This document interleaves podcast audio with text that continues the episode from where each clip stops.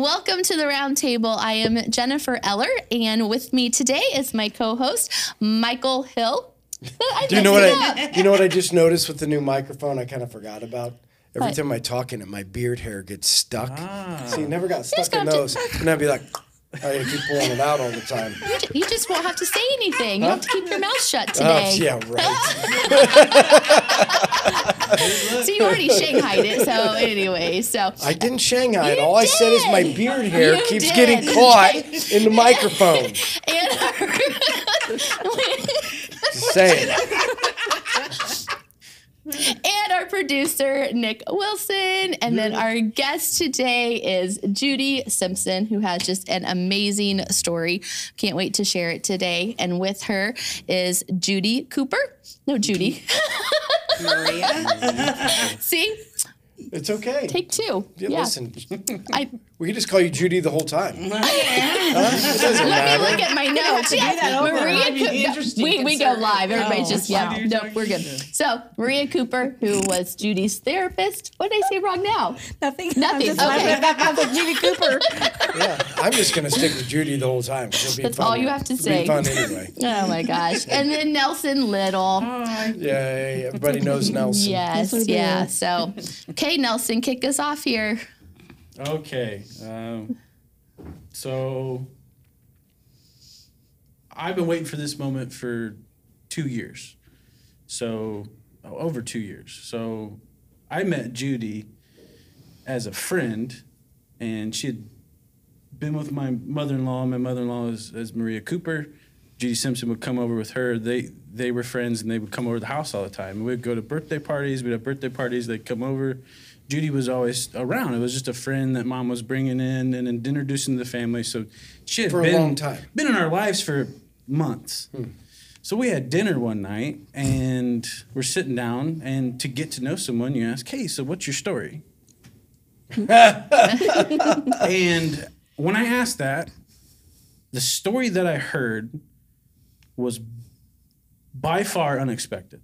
The mm-hmm. most unexpected story ever. I, I could it was not what I was expecting. Normally you get the yeah, you know, I work at McMahon Tire and I do, you know, and I, I Yeah. you get the normal, this is where I work and this is, you know, Yeah. kind of the backstory of my life. But her words to me were she looks at Maria and she goes, I don't tell that story.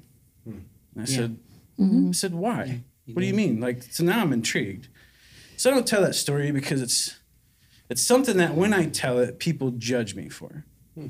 So if I mm-hmm. tell you who I am and where I came from, you're gonna look at me differently from this moment on. And you're mm-hmm. never gonna look at me the same way. Mm-hmm. And our relationship's gonna change. And I said, Well, no, you have to tell me. Like you can't. But I said, I said, Judy, I, I'm gonna, I'm gonna be honest with you.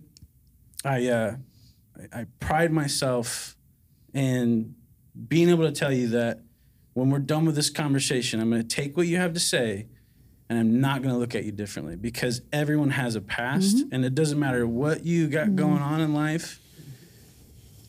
Everyone has things that they're doing or things that they've done that they don't agree with, even here themselves. So I'm not going to judge you on that. I can't. I can't judge your past because I have some stupid stuff that I've done in my life. Yeah. I can't imagine judging you on what you've been through, because I'm assuming it's going to be that the typical she did drugs or she did, you know, some things with some men that she shouldn't have, and was had a, you know had a rough childhood. The same typical story I had. You know, I, I, I had a good home life, but I made a, dumb, a lot of dumb decisions. Did you know? tell her any of them?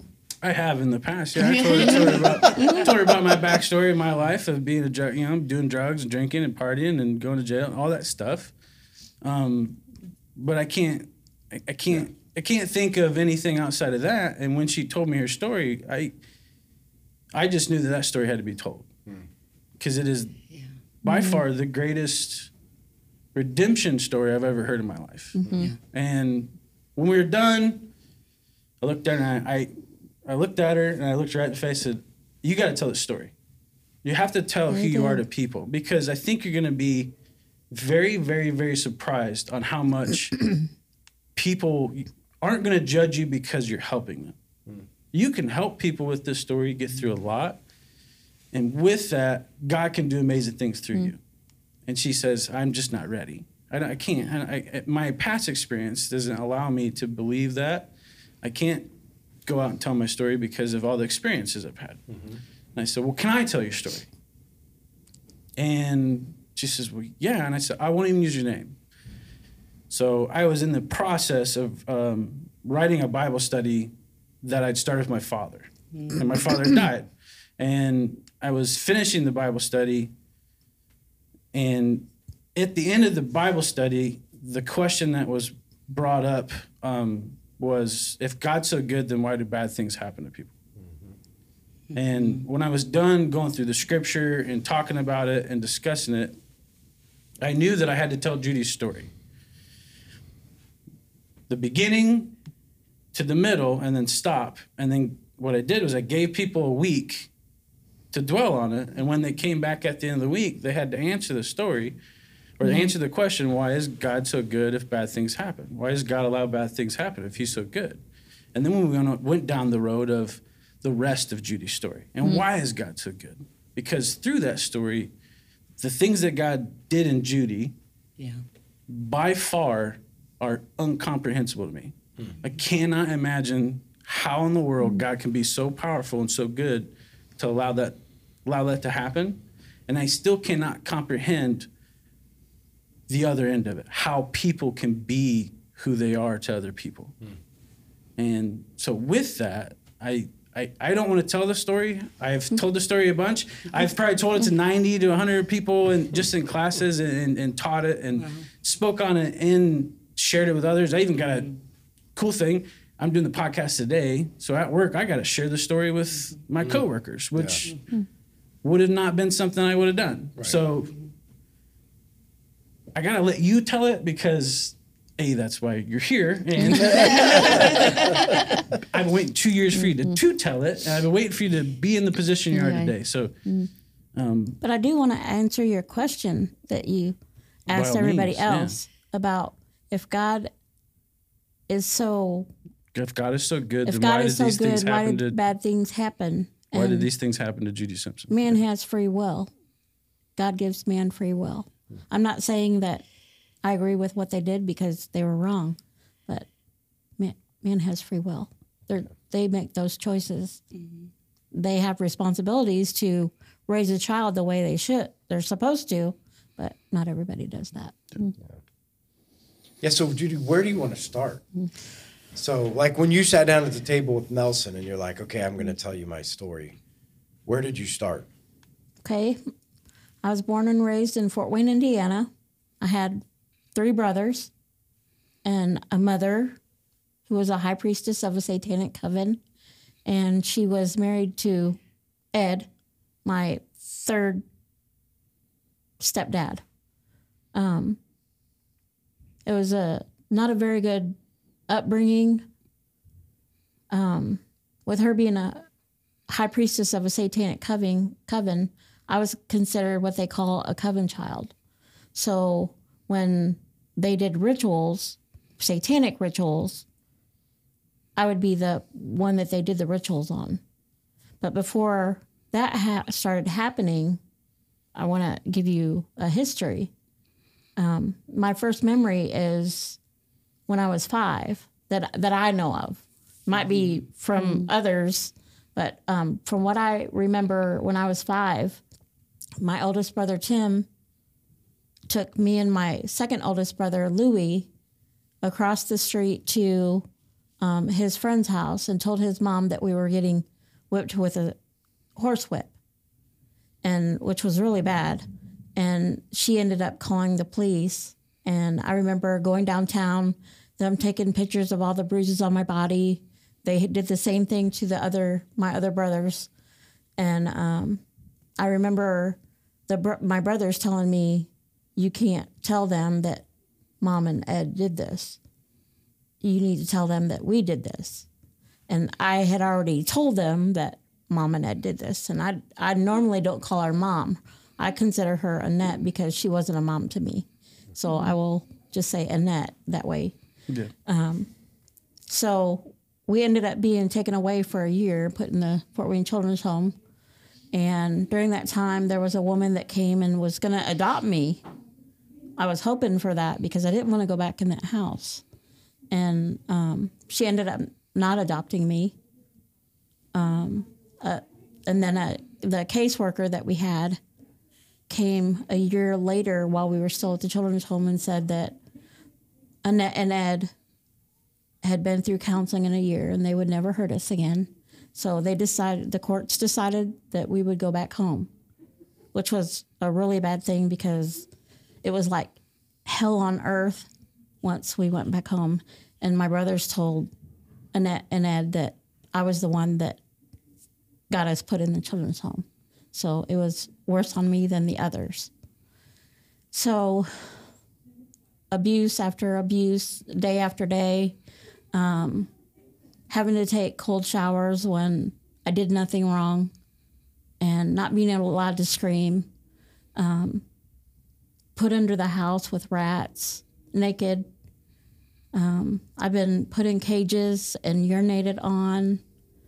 I've been raped. I've been sodomized. I've been beaten. Um, it was a really horrible life. So when I went to school, I couldn't be me at home because people would know something happened at home. So I had to be completely different at school. And my saying that is because I ended up later on being diagnosed with DID, which is dissociative identity disorder. And so with everything that was going on, I ended up having different personalities and stuff to be able to live through what I was going through. And so in school, we weren't getting fed at I wasn't getting fed at home 3 or 4 days at a time. So when I was in 4th grade, I used I would steal lunches, steal kids lunches that they brought to school. And the my teacher found out. And my teacher and my principal of that school paddled me because I stole lunches. They didn't ask why. I may not have told them, but they didn't ask why. Today they would tell, they would ask why, and all of that. So I learned to eat grass, dandelions, the yellow part of dandelions, um, paper, dog food, like sausages. I ate those a lot. Um, and there were times that I was made to be a dog. I would be naked in the house with a collar on and a dog leash and only allowed to eat dog food and water on my hands and knees. But um, I ended up going all the way to high school and graduating from high school. But in 10th grade, one of my one of the people in my class went and told the guidance counselor that I stunk. And Annette wouldn't allow me to wear clothes, different clothes every day. So three or four days, I would have to wear the same clothes and stuff. And I didn't know how to take a bath and take care of myself. I just tried to live through the day, you know? So I went to the guidance counselor and she said that people were saying that I stunk. And I didn't know that I was supposed to take a shower every day or put deodorant on or anything. She gave me deodorant and called Annette. And I got home and I got beat really bad and put under the house. And then I have to go back a little bit. There was a punishment house that I went to that um, had six rooms in it. Um, one was there was I was put in a box with bugs, and put they were went all over me and with tape on my mouth, so I couldn't scream. I couldn't scream. I couldn't make a noise. There was another one that had electric shock, where I went through electric shock. If Annette wanted me to be punished that way. Another room was with a dog and a man that they would make the dog have sex with me. Um, another one was had a lot of paddles, belts, all of that, and another one was with rats in it, where I would be chained to the wall on the floor, and rats could just go all over me and with tape on my mouth and everything. And then the other one I think was uh, I can't remember the sixth one, but outside, if I really needed to be punished, I had to dig my own grave, dig my own grave, and they would put dirt on me all the way to my head and leave me there overnight, where I couldn't get bugs off my head, or even if it was cold outside, that's where I was at all night long. So I ended up doing. I, I tried to um, tell people what happened was happening at home, like teachers, people that I ran into and stuff, and they would do one of two things. They would go and tell Annette, and I would be severely punished, or they would end up abusing me themselves. So I learned not to say anything. So I actually graduated from high school. I'm the only one in the house that graduated, including Annette and Ed. They didn't graduate. So the abuse and all of that kept going on, and I tried to get an apartment. Annette wouldn't allow me to get an apartment without a key. So I decided to get the apartment anyways with the key. The key was to allow anybody in the anybody to be able to come into my apartment and do whatever they could to me and I couldn't do anything about it. These That's- were these were all people part of your satanic covenant, right? Yes, there was like 30 to 40 people. You might want to explain what that is. Okay, the coven um it was I'm not sure I know it's in Yoder. There was a barn that we all they all met at where their rituals would take place. And um there was 30 to 40 people. They wore black robes with red markings on them. Um, they would pray to Satan. There was an altar and two uh, kind of like urns neck on each side of the that uh, burned incense in them and stuff. And when they would pray to Satan, I could see things coming up through the ground. I know that sounds kind of crazy, but things like demons and stuff like that. I know that's like out there where people would be like, I don't think you could do that. But yes, I have been able to do that since I was at a young age. I guess I'm wondering too, because you talked about your home life. And now that you've explained it, what did you experience at the barn? um, being put on the altar and them them I remember being baptized in the name of Satan, which meant that I had to go in there with a black dress on, be put on the altar, the dress being taken off, and then cutting a goat's head and pouring the blood all over me. And then uh, the men in the coven would each take turns having sex with me. And the whole time, people are praying and chanting to Satan. But in 2018, I was baptized in the name of Jesus. I renounced being baptized in the name of Satan. And I announced that I was baptized in the name of Jesus. Well, that's How'd you get out of it? Okay, in 2001, um, Annette came to my house. I had two cats that I love dearly. Annette came to my house and said that I needed to go to a ritual that evening. Um, and I told her that I wasn't going to go. And she said that I had to, or this is what's going to happen. And she ended up killing my two cats in front of me and said that if I didn't go, that this would happen to me as well. But a couple months earlier, somebody that I was working with knew that something was going on with me because I wasn't the same person every day or whatever. And she said that I needed deliverance. So I looked that up on the internet and I found a minister in Texas. And so I started talking to him on the internet he gave me his phone number. I started calling him. He called me and all that, said that he was a deliverance minister and that he could help someone like me. And I didn't know what the, exactly that meant.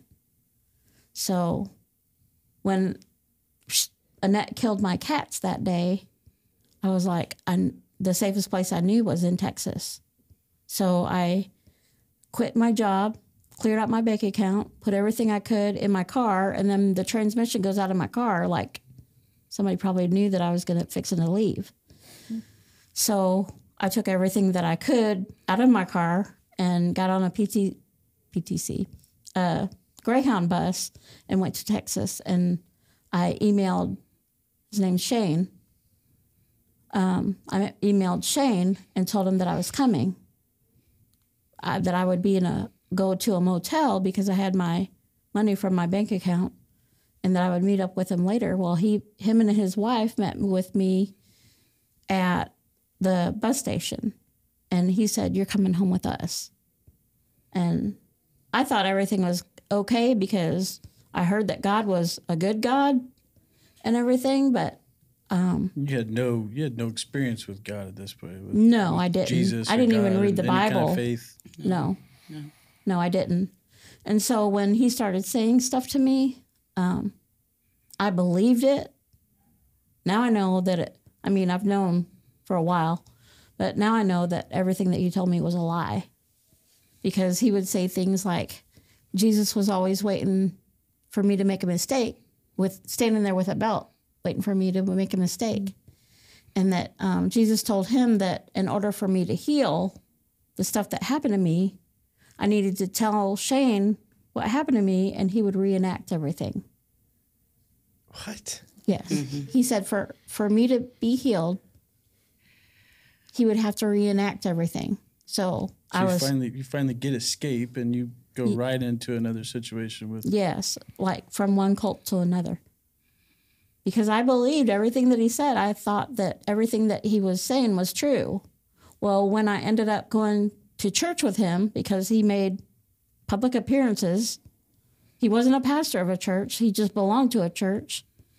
And I met my friend Cindy, which is, I've known her since 2001 now. Um, and she was asking me, you know, about myself and all that and who did I live with and all that, like getting to know each other. And I was telling her stuff and I thought that everything that he was saying was true, that God was saying what what he was saying that God was saying or Jesus was saying what he was saying. And Cindy said, He's lying to you. He is a false prophet. I did not know any of that. And she had me open up her Bible and find the first first thing that I could read and read it out loud. And that was Psalm 91. A prayer of mm-hmm. protection. Mm-hmm.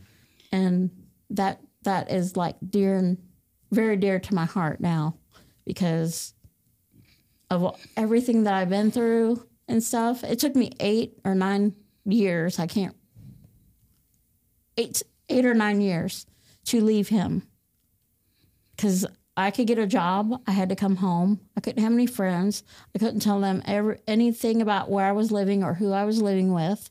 It was really he had me isolated like Annette did. This is the pastor? Mm-hmm. Yes. Yeah, that's the that was the Or the- deliverance minister. Whatever he said? yeah, deliverance Yeah. minister. Deliverance And if you looked him up online, there's satanic symbols or, that he has Mm. on there.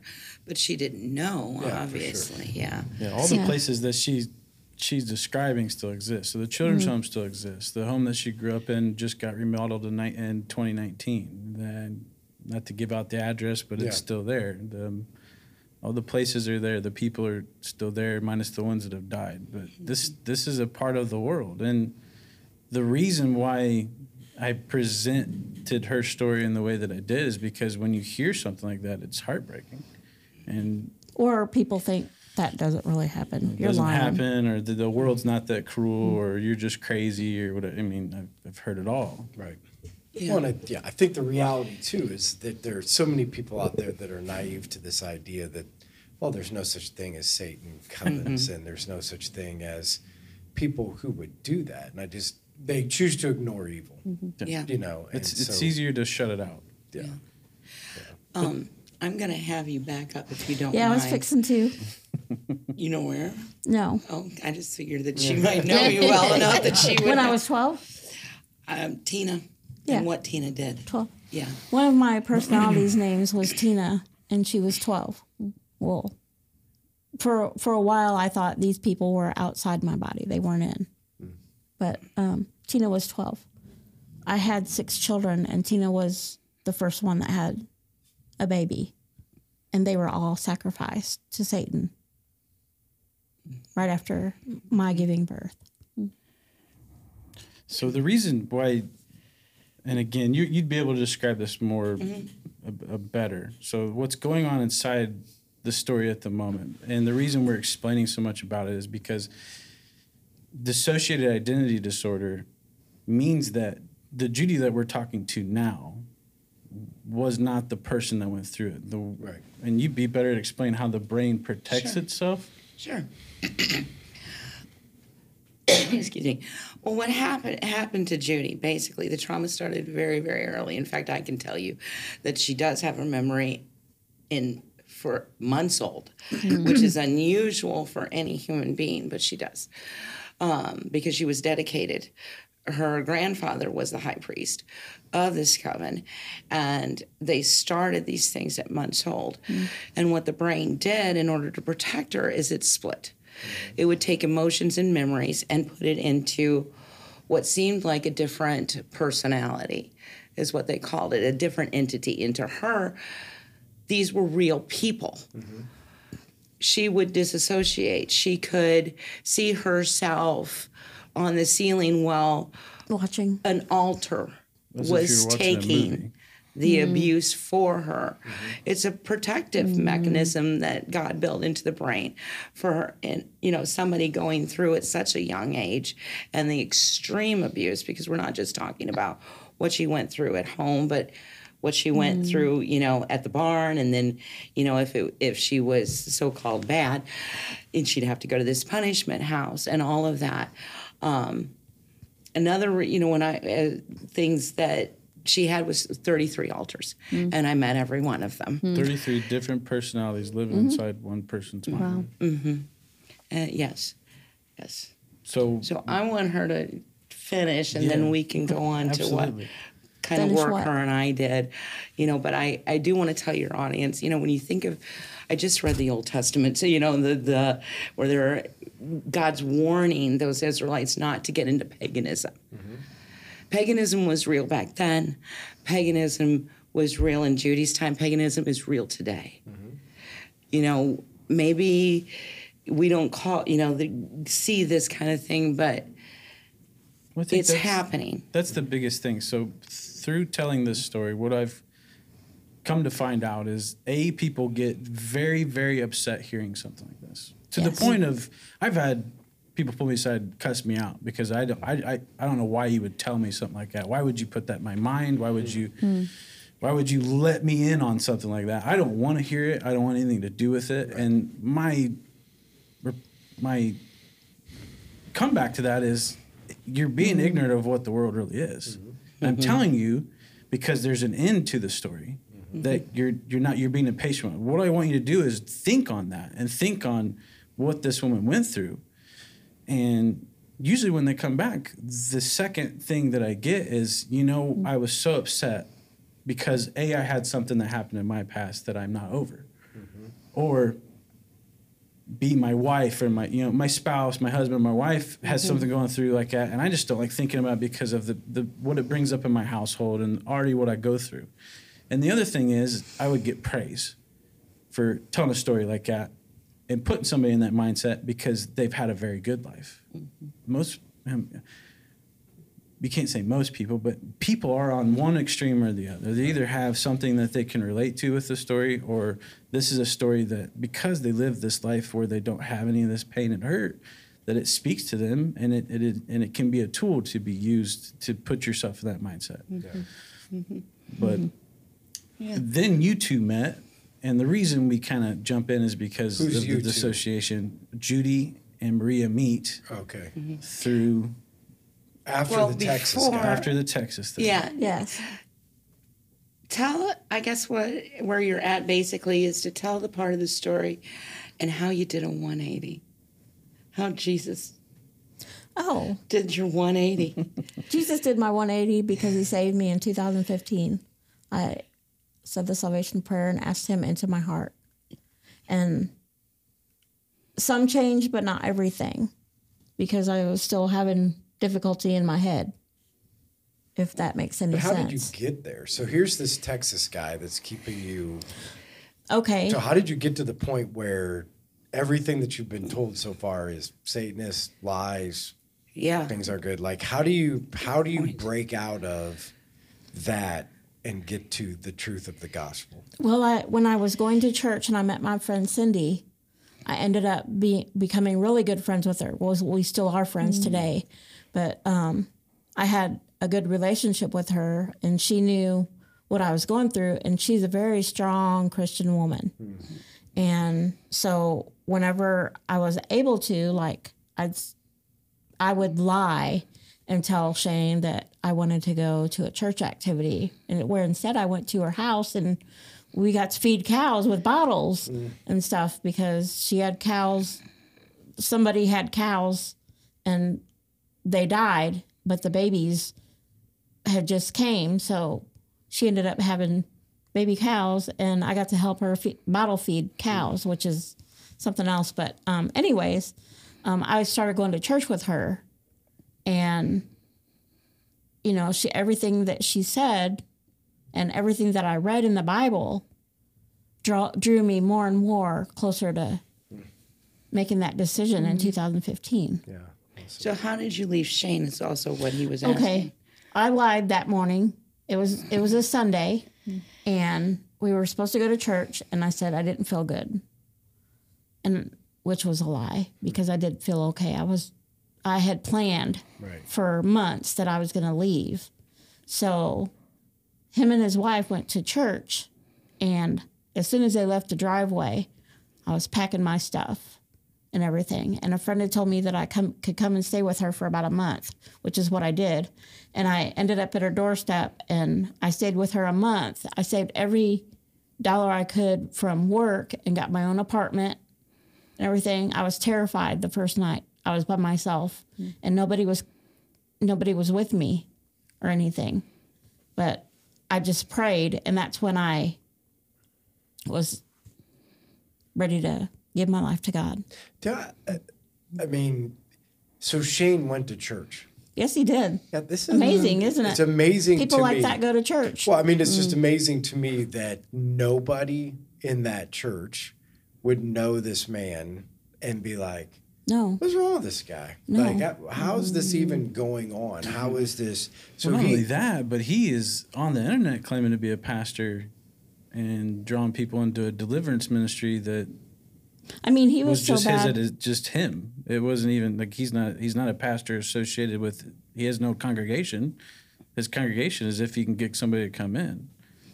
He hmm. he was so bad that he would call out my younger personalities. I re- actually remember this, and they would do something wrong that he thought was wrong, and he would whip me like he would whip a child, and I would have bruises on my body from him. Yeah, that's a. So it speaks to two things. One, either he's the best liar possible, or nobody in that church knew anybody. Probably both. You know what I mean? Like, how do you go to a mm-hmm. church and mm-hmm. somebody not know that there's a guy that has a deliverance ministry that's trapped a woman that is a complete Satanist and is lying on the internet? Like, how did anybody not know the man? Either he's the mm-hmm. best con artist ever, or we need to do a better job in church of getting to know people. Maybe. Yeah. Yeah. I mean, that just kind of reminds me when I worked in an inpatient unit and God had told me this one's possessed, this one's an angel of light, and this one is really ill. And I'm like, Lord, why do I need to know that? However, that angel of light person, I went, oh my goodness sakes, if I met this person out on a street, I would have loved them. I wouldn't have thought anything was wrong with this person at all. I mean, charismatic, you know, warm and charming, mm-hmm. all of this fun and lo- even loving. Mm-hmm. And but she did, you know, in that unit she had, she had said something and I went oh. Yeah. Mm-hmm. you know, about her God and I went, mm. You don't know until you start asking people how they're doing and who they are and what and getting to know others. Yeah. Well, and and- two, I just wonder, like, I've always wondered this is that don't you ever, like, when you're having a meeting with somebody or you're in relationship with somebody and you're like, hmm, something in my spirit just ain't sitting. Like, because that's what scripture tells us. Like, scripture Yeah. tells us if we're open to the leading of the spirit, that he will reveal to The us. unseen, yeah. You know what I mean? The things that that aren't right. And so whether that revealing is, hmm, that's what I'm saying. And again, I'm not just processing these people who Being have been a in this church with with this guy that man if you're yeah. asking the spirit to, to be present and around that in us, that there wouldn't be somebody be like, something ain't right with that guy, mm-hmm. right? Like something is not right. Because I don't know. I just don't feel like Well, not only that, but from you could probably elaborate. it- You obviously could elaborate on it more, but from what I know through studying all of uh, what Judy's been through and going through all of all the things that I've gone through with her and, and really digging into her story over the last two years is that Judy's in this church and she's crying every time she's in there because something's happening in her heart Right. that she doesn't understand. And the only thing she knows is what this guy's feeding her life and what a satanic coven has done to her. right. And she does she just something's not right and she's crying the whole time.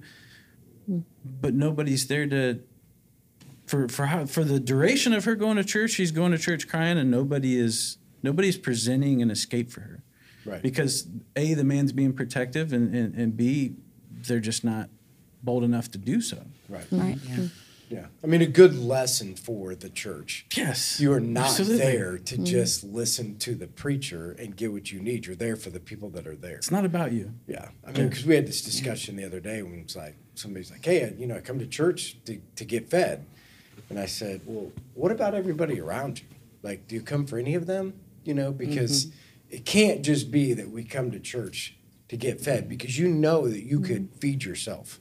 No, you are You- going to church. You know what I mean? Like you could go home and read your Bible and watch a pastor on the internet and get fed if that's really what it's about. The only reason to gather is because of everybody that's there. Yeah, you're Right, going to show someone unconditional love that they, and they've never had an example of unconditional love in their life. Right. That's Yeah. why you go. Yeah. But, Sorry, Judy. We didn't mean It's to okay. hijack your story there to get off on a tangent. So um, you're you're going through this in in Texas. Um, I'd like you to continue, if you could, with how you made it back to, Fort Wayne, Wayne. and Okay. how you ended up um, meeting Maria Okay. in that process. Well, um, I had ended up. I know this is probably like off the subject, but I had ended up becoming a CNA at an, at nursing homes. Um, while I was in Texas, I was a CNA for almost, I think, seventeen years, almost seventeen years. And I would go there, and I was more there for protecting the elderly because they were so defenseless. And I couldn't understand why. And I know I had asked Maria about why why am I a CNA when I was never shown love, no never shown mercy, never shown none of that. And anyways, I had found out that when I moved to Texas, I would look up on the internet to see if Annette had died. I don't know why I did that but I, I wanted to make mm-hmm. sure, you know. So in 2016, I looked up on the internet and it said that she had was deceased in 2013. And I was at work as a CNA at the time, and I just started crying. Mm-hmm. And I cried for a week. And it wasn't because I missed her or loved her or any of that, because I had no good feelings towards her because of how she did me. And it was because she never said she was sorry. I thought she would say that on her deathbed, hmm. and she didn't. You're And- still still longing mm-hmm. for your mother's love. Yes, even though all of the rituals, I mean, I was sex trafficked from age seven to 33, or 30, yes, 33. 33. Hmm. And um, she never apologized. But I found out when I went to counseling with Maria that she hated me because I was supposed to replace her as the high priestess. And she didn't want it. So she didn't want me to have that. So everything that I was put through was because she hated me for that. So And other reasons, but yeah. and other reasons. But um, so I started once I was saved and all of that. I thought I'm strong enough to go back to Indiana. I can't handle the what the heat in the summer, hundred degree weather and stuff. And I had a lot of Pretty health hot in issues. Yes, it's very hot in Texas. so um, I decided to come back home after all those years of being gone. And Ed, Annette, my two older brothers were gone. My youngest brother just passed away, I think a year ago. Was it? About two. Yeah. About two years. And so I have no family here. So, so when I came back, um, I had been approved for getting disability because of all of the stuff going on health wise. And I had a stroke in 2014. And so I was able to, I didn't have a place to live. I don't know what I was thinking coming back here with not having a plan. So I ended up at a homeless shelter and it had bed bugs and everything. And I decided to go to the, one day I decided to go to the house that I grew up in, you know, just to have closure, you know. So I went to the house that I grew up with in, and I couldn't handle it. I couldn't, the memories came flooding back and everything, and I just couldn't handle it. And so I attempted suicide the eighth time in my life. I thought about death a lot. So I ended up at Parkview Behavioral Health here in Fort Wayne, well, in Fort Wayne or in Huntington. and they said that they didn't want me to um, go back to the homeless shelter because of the bed bugs and everything. And I said, well, where am I supposed to go? And they gave me an application to go to Hope Alive in Fort Wayne. And I filled it out. I was all nervous because I didn't think that it would, they would let me in because of my mental health history. And but they approved me to go in there, and I was assigned to another counselor there. And I asked the executive director there if I could have Maria as a counselor because she was in groups and stuff, and I she had something that I really wanted. I don't know what it was. It was her joy or what? Because I still didn't have joy, even though I was saved in 2015. I still didn't have that joy, but I was carrying a lot of baggage. So I started seeing Maria, and the fir- I think the first time I saw her, I was like, I want you to know I was diagnosed with DID in Texas. Dissociated identity disorder. Yeah, dissociative identity Split, disorder. Which used to be called split personality. right? Multiple Multiple personality. personality. yes. They And changed. so it. I, I just wanted to like freak her out the first time. See if she could handle it. And I don't, know, I don't know if you know what you're getting into, She but was like calm as a cucumber mm-hmm. and everything. And I think I've seen you for about what, 10 months? yeah, 10 10 months? to 12 months. But the the mm-hmm. the crazy thing about it is is when I would go through a memory with her, she would ask me, "Where's Jesus? Where's Jesus at in that memory?" And I had to close my eyes and really look for him. And every time mm-hmm. he was standing there rubbing my mm-hmm. head, crying. He was there with me through it all.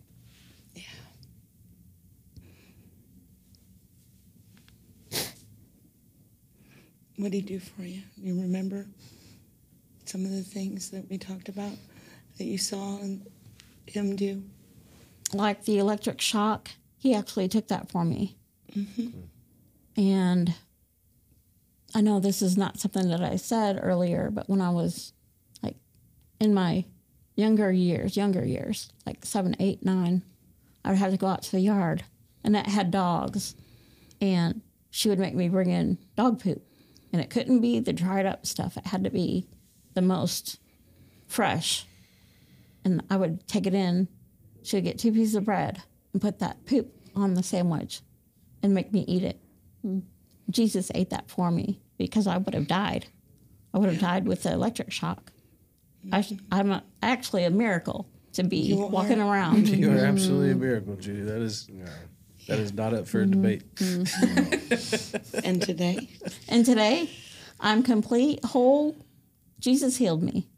Jesus healed me. That's Yes. what I'm talking about, man. Yes. I don't have Right no there. more chatter in my head from the devil or the other people. I'm just one person now. Hmm. Completely and utterly Completely and integrated whole. into one person. Mm-hmm. Yes. Yeah. And what else has he done? You finished. You got a CNA. You got your di- your diploma. But what else now? Okay. I'm, Are you? I'm secretary of a Victory Cross Ministries, and I'm mm-hmm. also a certified mental health coach. Mm-hmm. And, I'm, uh-huh. and I'm working on getting to be a licensed coaching minister. Wow. It's awesome. I'm on the other mm-hmm. side, the good side. Mm. yes, man. Yes.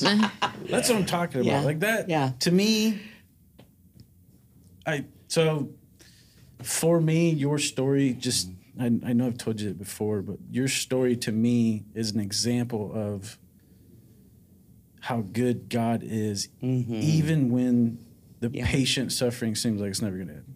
Yeah. The suffering you don't understand, you don't know, because your your story is definitely mm-hmm. extreme. Mm-hmm. Mm-hmm. But there's so many people that go through what you do, and the fact that that you understand that now, and that not only that, but God is using you to go do th- other things for other people through that. Not only your story, but her person. She's a life coach. She's doing. All, I mean, I've just never heard of a, another tale of someone's life that was that big of a turnaround. I mean, it, it almost seems un- unbelievable, but it, it, God it can isn't. do anything. Yes, he can. Yes. Yeah. I And he broke, continues to work in her I broke my foot last March. I was told that I had to get my leg amputated. Yes, I did. Hmm. Maria says we need to get a second opinion. so the doctor that I went to at Fort Wayne Ortho said, we, "You got a 50-50 chance of getting your ankle fused. We can we can save your leg. We can try." Mm-hmm. I'm walking on a leg that was amputated was supposed to be amputated now. Mm. And the X-rays. And the X-rays, my bones are straight. Mm. Hmm. Mm-hmm. Jesus heals too. Yeah. Mm-hmm. Yes. Physically. And when I was going through all that, a cast after cast after cast, I had a lump on the back of my leg. And the nurse practitioner said, I think it's a blood clot. So she sent me for the Doppler test that they checked. And as soon as when I was walking out the door, I said, No weapon formed against me will prosper. Hmm. And I went to get the Doppler test done, and there was no blood clot. Hmm. no. Wow. Nothing. And she said, I was for sure that was a blood clot. Hmm. Yeah. So, at any point, did you think that your stress was just going to end because now you're healed? I mean, obviously, it didn't. Like, you keep having things come up, but just Well- your perspective on life is is what's it. After after everything you go through, Judy, your perspective on on, on life and having hope and faith and through it all. That, Well, that's actually, I know that Satan really hates me because he lost me. Mm-hmm. But I have a God that's way more powerful. He's like a little tiny dot to me, where God is everything. Mm-hmm. Mm-hmm. And he's the one that makes my decisions for me. Hmm. I get his approval before I do anything. Yeah. One thing I think we should note is somebody with dissociative identity disorder can go through counseling for years. Yes. Mm-hmm. God healed her in one. Yeah. God brought her, and I got to be a witness, Mm-hmm. you know, and that's been such a joy. And the fact that I kept telling her she was a miracle. And, Yeah. and ever And she since- can tell you about those sessions. She really Yes. hated me at that time. She wanted me That's to look okay. in a mirror and say, I'm a miracle. Look at myself and say, I'm a miracle. And I'm like, I'm a miracle. Yeah. And today, Yes, I am a miracle. you are a miracle. I do agree. I'm a miracle. Jesus did a big healing, big miracle Yes. in her life. Yeah. So Yeah. once I got healed in my mind, body, spirit, everything, uh, God put it on my heart to go to churches and tell my story. Not a, not everybody is like me that had stuff like what I did happen. But there are hurting and broken people in churches. And if I share my story, I can make sure that they know that Je- if Jesus can heal me, he can heal anybody. Amen. Well, I think the you know because we're getting close to the end, so I want to Yep. just bring a couple things to light. So, everybody's story, regardless if it's the same or different, has things that every one of us can take away. Absolutely. You know, and so when you look at your story, one of the things that all of our listeners and the people that are watching should realize that I don't think we give enough credit to. The world is evil Yes, it is. and there is evil in the world. The degree of evil is different. The degree of evil that happened to you is obviously to a lot of people the most extreme that you could ever think about. Mm-hmm. But the reality is is that that's what he wants to do to everyone.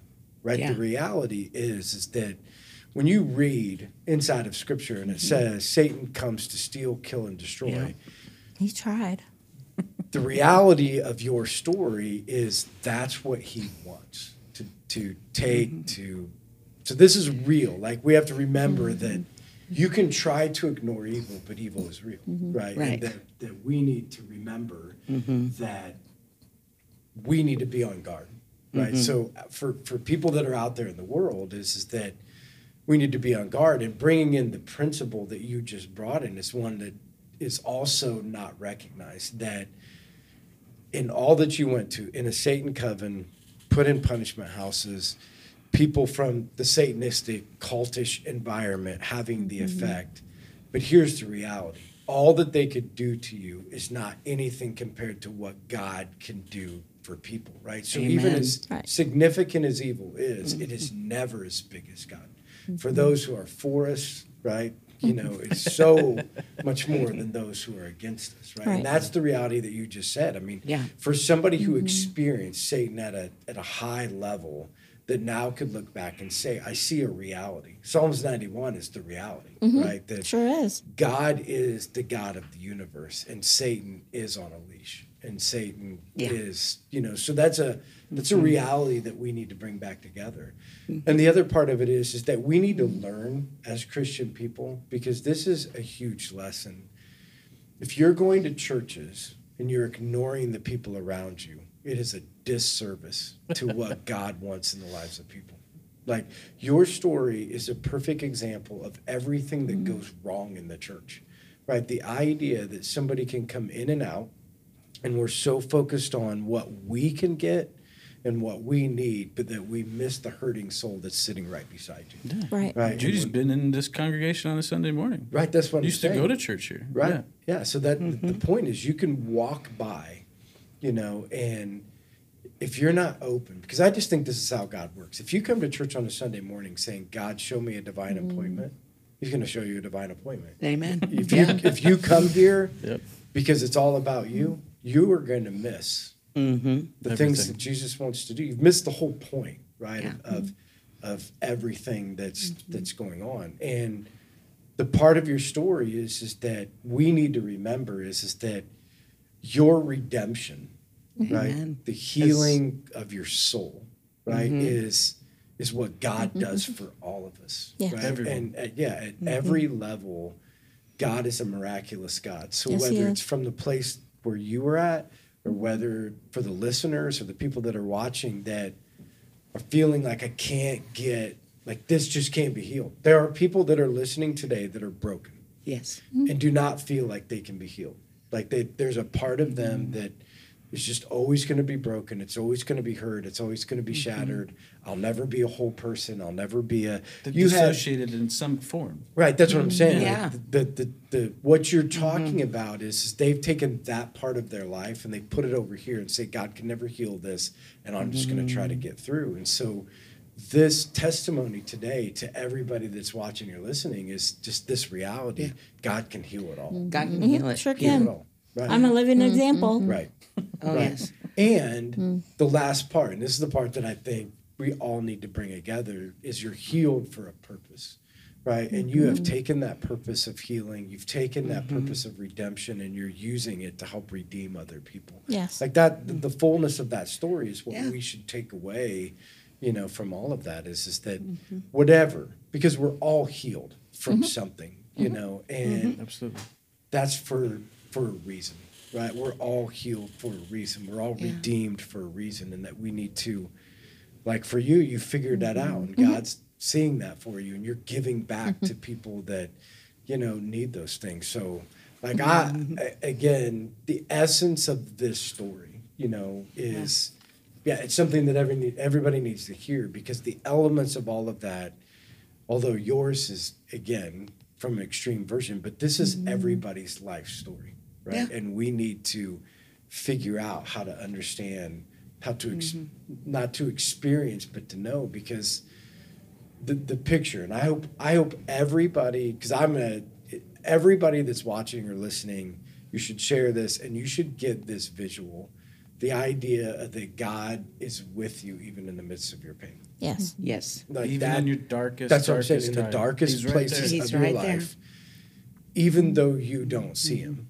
Mm-hmm. mm-hmm. he's there He's mm-hmm. taking on those burdens Yes. for you. yeah I mean that's what he says give me your yoke let me take your stuff I Mm-hmm. got I'll eat the poop mm-hmm. sandwich. I got it, brother. I got it and I, Yeah. and I will Yeah. rub your head I will I hold will you tell you I everything's will be gonna be with okay. you yeah Yeah. All right. So any parting? I mean, again, that, that's a lot. But like, any parting words for any of our listeners or people that are watching? Any encouragement? Any? I want to say how proud Yeah. It's okay. That's why I sat between them. I got them. Yeah. I love you, honey. Take your time. Okay. I'm proud of you. The fact that you you did it. It's two years. Two years of holding on to the possibility of what you could do with this and finally going through with it. I I couldn't be more mm-hmm. proud of you. Yeah. Mm-hmm. Thank you mm-hmm. for being in my life. Thank you for being in my life. I mean, I didn't know this was going to happen. Yeah. Cool how God works, isn't it? Oh, you know, when we were in therapy, um, and I did tell her she's a miracle because that's what I was seeing, and God was telling me mm. she's gonna go out and tell her story. Mm-hmm. You know, she's gonna do this, and I tell her, and she's like, "I- don't even think so. You know, mm-hmm. Yeah. she'd, she'd want to walk out of the room, which is mm-hmm. completely. But here she is, and. Um, how God put us back together because there is those those guidelines that I I had to follow and we had to part for a little while. And then um, what happened was she was out on her own. She had left, graduated from Hope Alive, and got her own apartment and was doing well.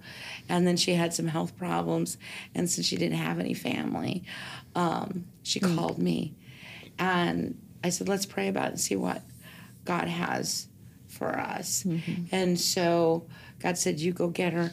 And I went and got her. And now, you know, we have this whole new dynamic of a relationship. And, mm-hmm. and I just watch her shine Jesus, Yeah. you know, all over and where she goes and how. You know, God's still working in her life. She came to me with, and I'm not kidding you, a pharmacy. Walmart bag full of to me with a pharmacy of, of prescriptions. Hmm. And so not only have I seen God heal her emotionally and in her soul and in her spirit, He is healing her physically. She is down to just a few I think seven. different types of medications, and hmm. they continue to. The doctors confirm you don't need this one anymore. We don't see why you're on this one anymore. Mm-hmm. You know, we've watched her leg get healed. Satan decided that he was going to mess with her eyes. We started praying right away. Prayer works, people. Mm-hmm. Jesus works, mm-hmm. yes. You know, if you need help or whatever, that would be my recommendation. You know, get the of help prayer. that you need, but from a human. But it is all God. It was all God. I, you know, and I got a privilege. Mm-hmm. This was a privilege for me because Me too. she forgot to mm-hmm. tell you that I was an intern. Mm-hmm. She was I just an did. intern. I was just an intern. She wasn't Yeah, licensed yet. I wasn't even licensed yet, and my supervisor says to me, because after she had told me that she was diagnosed with the DID, um, he said, "How are you going to handle it?" And I told him, I said, "Well, if somebody comes out, because I didn't know at the time." I'm going to shake their hand, tell, introduce myself, and say, "Hello, so and so," and then meeting all 33 of them, and we started to realize where the memories went mm. together, and Judy was able to listen to what they call an alter talking. Mm-hmm.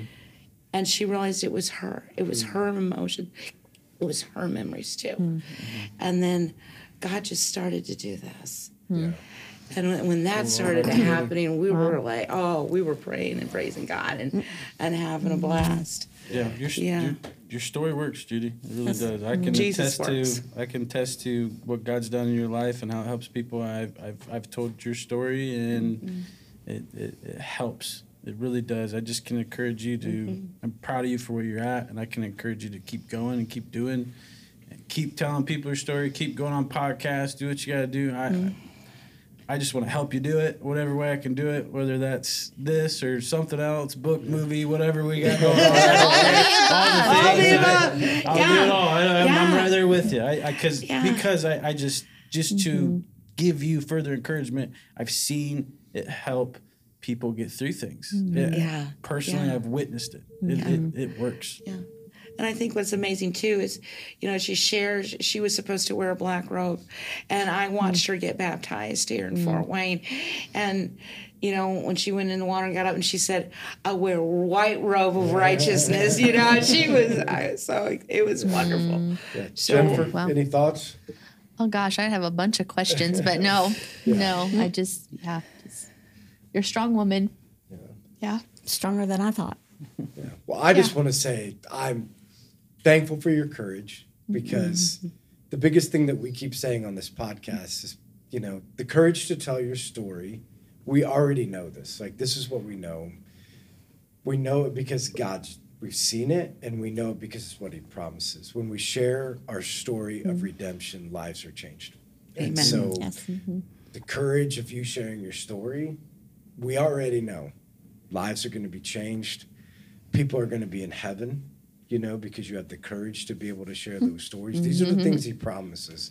And so, for people that are willing to come on and share what has happened, because that's just the reality. Part of seeing the beauty of redemption is to see the darkness of evil, mm. right? And so, Yeah. through this story, we're going to see people saved. We're going to see people come out of darkness. We're going to see people truly delivered, not from the crazy man, but Right. you know, like true, like from Jesus delivering people, Actual you know. deliverance. Yeah, Yeah. like, we're gonna we're gonna see those things. So I just thank you for sharing. Mm-hmm. Thank you for your courage. Thank you for your testimony, and I'm going to continue to pray that this story and your life are a continual witness to be mm-hmm. able to see lives mm-hmm. change. So, Yeah.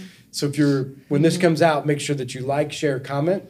Uh, we'd love for you to be able to get it out on other feeds. That way, other people can see it um, and be able to share that story with everybody. And again, uh, if you're out there and you're struggling, you're hurting, you're in a you're in a dark place, you need somebody. Yeah, let us know. I mean, Yeah. You can call Judy. yeah. yeah. So, thanks everybody for joining us, and we'll see you guys next week. Bye. Bye. Hey.